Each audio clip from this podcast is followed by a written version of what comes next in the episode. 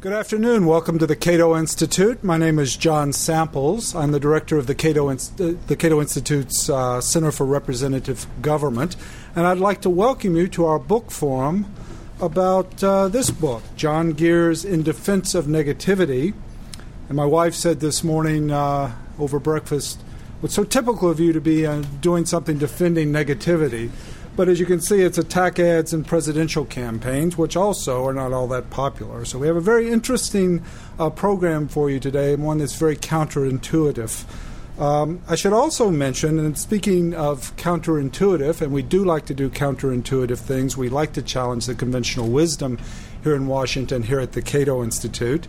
In two weeks' time, we shall be having a uh, book forum on this book, the Fallacy of Campaign Finance Reform, which uh, is also a book that, uh, that I have, uh, am the author of and brings into question uh, yet another received truth about uh, American politics.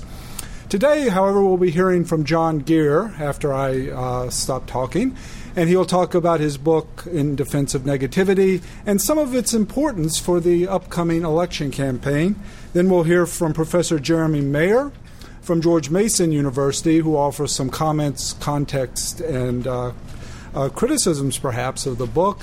After that, uh, we'll see whether Professor Geer wants to uh, respond a bit. And in any case, we'll go shortly to question and answers, so you too will have your chance to ask uh, either one of our participants about these important issues. Um, I, The large scale uh, context for today's uh, discussions is, of course, the U.S. Constitution. The United States Constitution has a First Amendment, and the First Amendment states that Congress shall make no law abridging freedom of speech and several other freedoms. Uh, and indeed, in the case of uh, New York Times versus Sullivan, in this particular case, uh, the idea of um, political speech, the Supreme Court has said that there's a very widespread uh, protections for freedom against, uh, for example, the limitation of libel. That is to say, if a person is a public figure, the Supreme Court has said, you can say pretty much what you want about them as long as you don't do it in actual malice. That is, doing it knowing it's wrong or doing it in reckless disregard of what the negative things you say about them, uh, whether or not they are correct, true, or untrue. So that's a pretty wide standard for what might be called negative political speech, and it is one I would suggest that's implicit in the First Amendment guarantees for freedom of speech. However, uh, against this constitutional context, and which might be said to, to protect the better angels of our nature, there is also the real world of free speech. And in particular, in regard to negative advertising, the constitutional protections, the welcoming of different perspectives, even negative perspectives or critical perspectives, is unfortunately somewhat less popular and somewhat less uh, recognized. For example, the public does not like negative advertising. In a Gallup poll in 2000, uh, which allowed people to say whether they strongly agreed or uh, strongly disagreed that with a statement that negative ads have a place in campaigns. 44% strongly, as strongly as possible, disagreed that such ads had a place. 11%, only 11% agreed. And in fact, a majority said strongly or just simply disagreed that negative ads, which are political speech, had no place in campaigns. It's also true that scholars often uh, John Geer will be an exception, but they too do not like negative advertising. One of the leading students of media and politics, Kathleen Hall Jamieson, once said, quote, campaign discourse is failing the body politic in the United States, unquote. One of the leading studies of uh, political advertising uh, began by questioning whether the possibility that negative advertising might drive down turnout created uh, an opportunity or indeed the necessity of regulation of such advertising.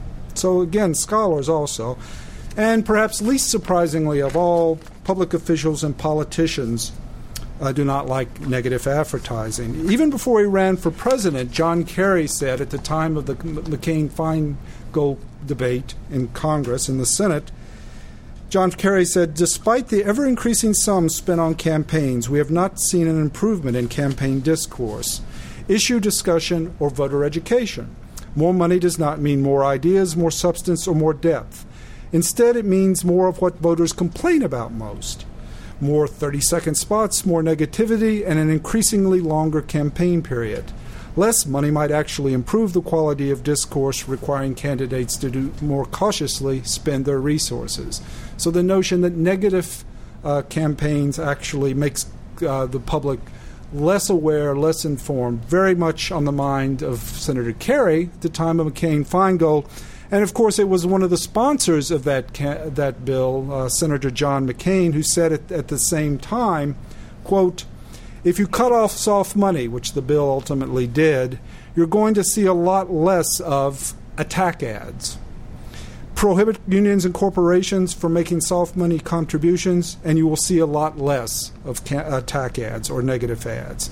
If you demand full disclosure for those that pay for those ads, you're going to see a lot less of them. Unquote. In other words, Senator McCain was saying negative ads are such a bad thing that through the regulation of campaign finance, we can actually reduce them. And if we do reduce them, not that won't be a violation of the First Amendment, or it might be, but it'll be a good thing. So again, you see very much a strongly negative view about negative ads. Well, that's the conventional wisdom today that this important book runs very strongly counter to with lots of data and very fine analysis. And that today we were going to hear from the author of the book, John Geer. If you're a political scientist, you know John Geer as both a professor of political science at Vanderbilt University but you also know that he's the editor of the Journal of Politics, which is uh, uh, among the leading, it's, it's easy to say, among the leading journals in, the, in scholarship in political science. Uh, he's uh, now working on a book on transition to the Oval Office, which will, is under contract with Congressional Quarterly. He's edited uh, Public Opinion and Polling Around the World and Politicians and Party Politics and he's the author of uh, From Tea Leaves to Opinion Polls Politicians, Information, and Leadership. Uh, Professor Geer is uh, a graduate of Princeton University, where he got his PhD in 1986. And uh, won't you join me in welcoming John Geer?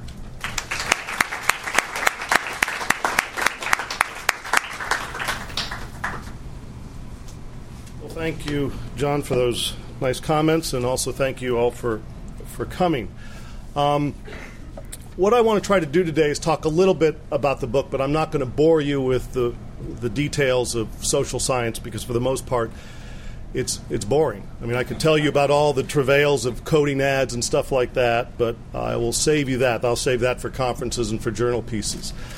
Um, instead, what I want to try to do is start out with an observation that I think will prove true that 2006, this midterm campaign, promises to be the most negative in recent memory.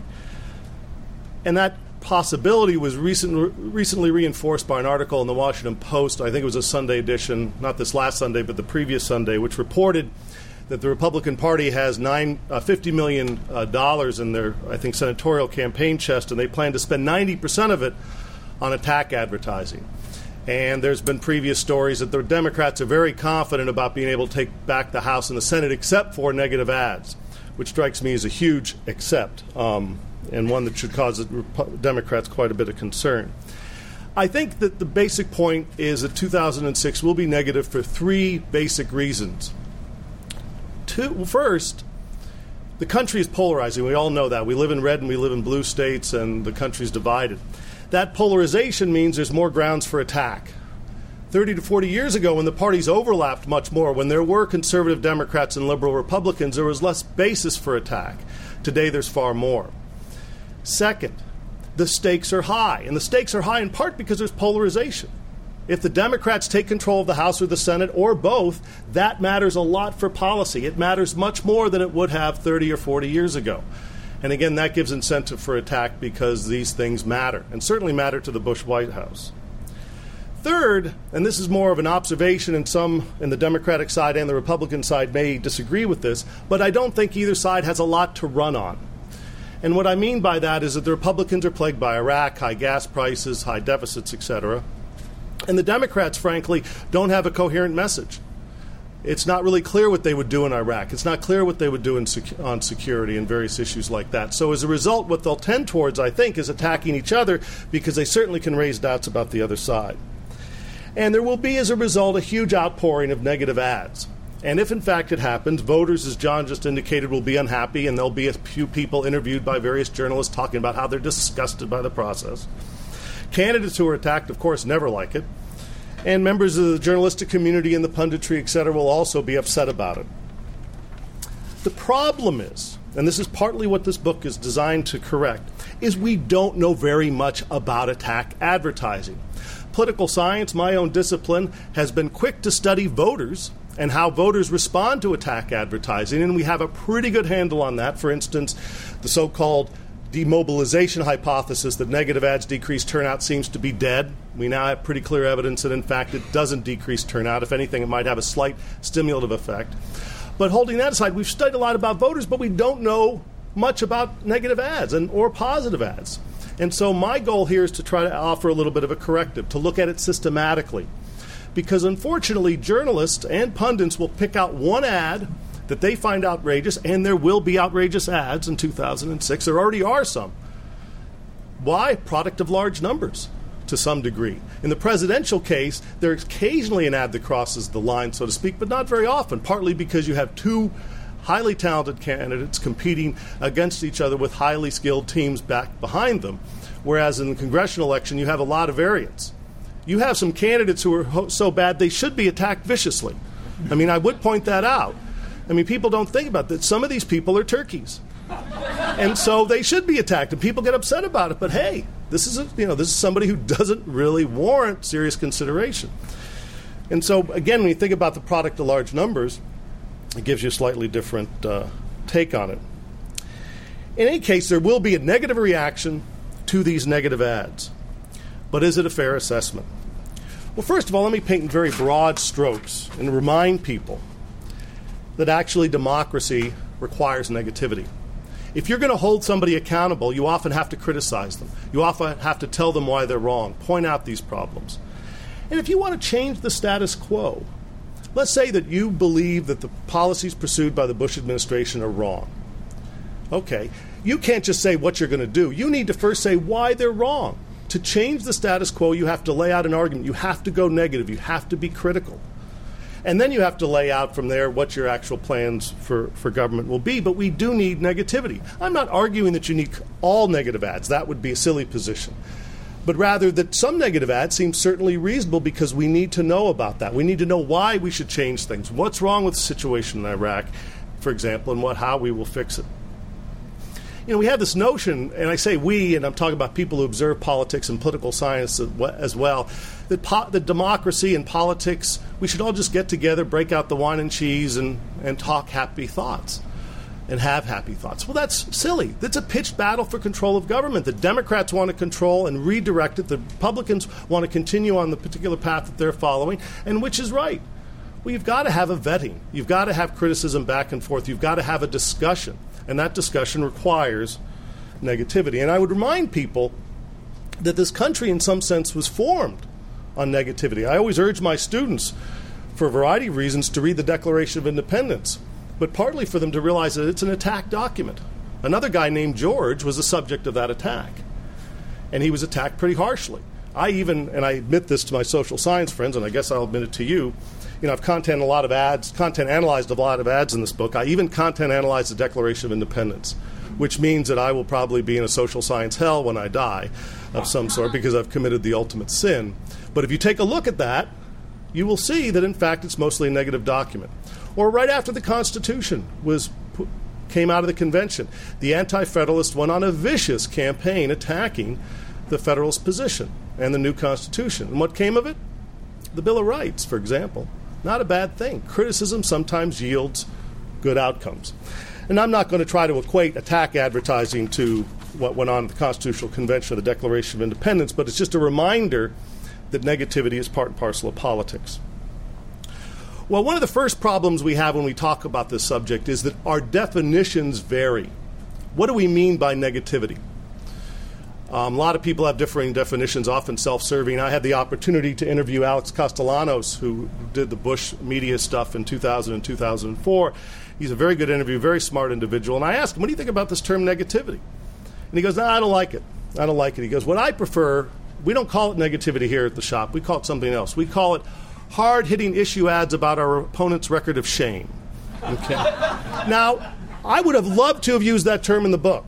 But as John can point out, University of Chicago has a very, you know, worries a lot about page length, and so would have added a lot to the uh, to the book. But I would have preferred to have used Alex's Alex's term. My definition of negativity is a very simple one, and people can quibble with it, and I don't I don't mind it at all. Obviously, since I'm a defender of negativity, I have to be prepared to attack, take attacks on the book.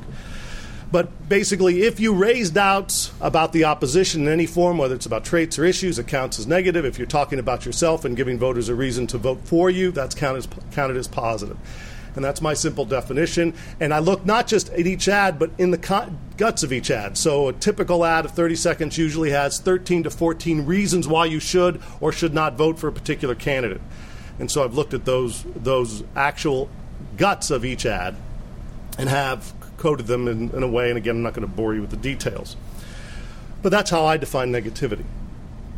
Well, negativity I want to defend, and I came to this defense in a variety of ways, and I don't need to necessarily lay it all out here. But one of the first things I need to do is to figure out what constitutes a good ad. What is something we want out of campaigns? This is a normative question, it's a value question. Many of you will disagree with this. I have four simple standards. Nobody will take issue with these. You may want more, you might want to adjust them a little bit, but I don't think they're particularly controversial. First of all, most people want ads to be more about issues than traits.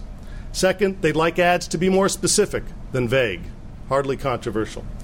Third, they'd like to see them more documented than not documented. And finally, they'd like to see the ads to be on the issues that matter to governing. Hardly controversial. If, in fact, you think those are four good things that would speak well of uh, any kind of ad, then believe it or not, you can come out of the closet. You are a fan of negative ads. Negative ads, in fact, are more about issues than positive ads. They are more specific, they are more documented, and they tend to be about the real problems facing this country. I have some reasons for that that I want to I want to talk about, but let me just give you a little example that'll, that'll highlight this. In 1980, Ronald Reagan attacked Jimmy Carter harshly on, the, on a variety of issues, but very heavily on the issue of inflation. Why? Inflation was very high. It was 18, 19%, however you counted it. Interest rates were 16, 17%. I can't imagine trying to buy a home at a 16 or 17% interest rate. But that's what it was, so they were attacked. Walter Mondale in 1984 attacks very harshly Ronald Reagan in many of his commercials. He never mentions inflation in any of them. Briefly, one time if you want to count it as that, but otherwise, never in any of his ads. Why? Inflation was under control. He did attack Ronald Reagan on things like mounting deficit, the huge national debt, other things like that, but he, Reagan had solved that, or at least it had been solved under his, under his term. However, you want to say it, it disappeared. What's going on is that people have not thought carefully enough about the differential need between attacks and uh, politics and positive politics, if you will. When Bill Clinton went around the country in 1996 or 1992, it doesn't matter, but let's take 96, he would talk about how he wanted to continue to grow the economy, how he wanted to educate our children, how he cared about a clean environment. He said all those kinds of things. But when he went on the attack against Bob Dole, he could not say simply that Bob Dole does not want to educate our kids, Bob Dole wants a stagnant economy, and Bob Dole doesn't care about children. I mean, that's just false. Bob Dole cared about all those things. He wanted all those goals. To attack, you have to go a step further. You need to say, what about Bob Dole's policies will lead to problems with the economy? What about Bob Dole's policies that would lead to uh, an environment that wouldn't be as clean as we like? It forces you to go further. And there's another thing about attack politics that people forget is there is a need for evidence. And what I mean by that is if you walk into, a, let's say you're you work in a, a firm and you have a lot of coworkers, and you go into your boss and you say, let's say your coworker's name is uh, is Ken, and you say, well, I have to tell you that Ken's been embezzling money from the company. Well, boss is going to be pr- pretty taken aback by that. He's going to say, Well, what evidence do you have for that? And if indeed you don't produce any evidence, you'll look like the fool because you've just lied. If you produce the evidence, you'll gain credibility in the boss's mind. Ken will be fired, and you'll have looked like you've been looking out for the business's interests. But if you don't have evidence, you'll look bad.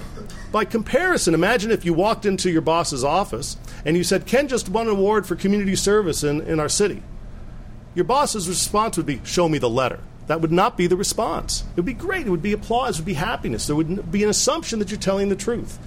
And there's this need for evidence when you go on the attack. And attack ads are well documented. You'll see them oftentimes. New York Times said this, or Congressional Bill said this. It goes on all the time. Even went on in 64. If you look through some of the great ads put forward, and great I say because from my point of view, not from a partisan point of view, uh, you know, 64, obviously, Johnson attacked Barry Goldwater very